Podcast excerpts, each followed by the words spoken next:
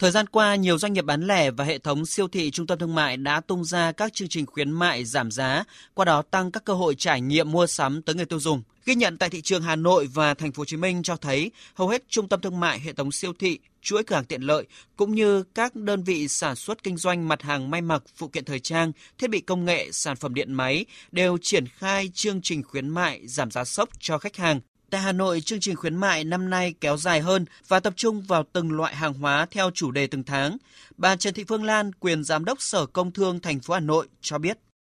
thành phố Hà Nội đã nỗ lực triển khai rất nhiều những cái giải pháp, trong đó có những cái giải pháp về kích cầu tiêu dùng thành phố Hà Nội cũng đã chỉ đạo các cái sở ngành triển khai ừ, xây dựng chương trình kích cầu trên địa bàn thành phố Hà Nội với trên 100 cái sự kiện sẽ triển khai đồng loạt trong năm 2023 và tích cực hỗ trợ tháo gỡ khó khăn cho các cái doanh nghiệp đưa ra các cái chương trình khuyến mại tập trung, các cái chương trình tri ân bảo vệ quyền lợi người tiêu dùng và tiếp tục triển khai cái cuộc vận động người Việt Nam ưu tiên dùng hàng Việt Nam trên địa bàn thành phố Hà Nội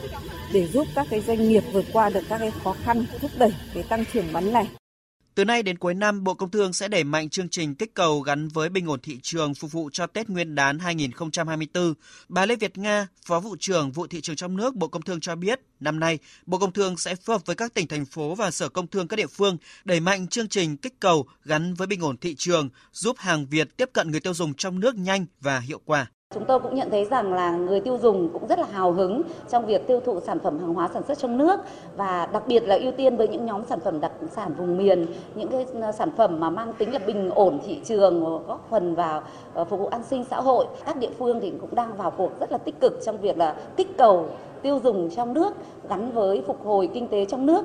Chỉ còn hơn 3 tháng nữa là bước vào cao điểm mua sắm cuối năm, cùng với việc bảo đảm cung cầu hàng hóa nhằm bình ổn thị trường, Bộ Công Thương cũng yêu cầu lực lượng quản lý thị trường tập trung cao vào việc kiểm tra xử lý các sai phạm trong sản xuất kinh doanh của một số ngành hàng thiết yếu. Bộ Công Thương cũng tăng cường kiểm tra kiểm soát tại các cơ sở kinh doanh chợ đầu mối bán buôn, bán lẻ để nắm được nguồn cung cũng như giá bán, có biện pháp ngăn chặn kịp thời hành vi vi phạm về găm hàng, đầu cơ gây ảnh hưởng tới giá cả thị trường.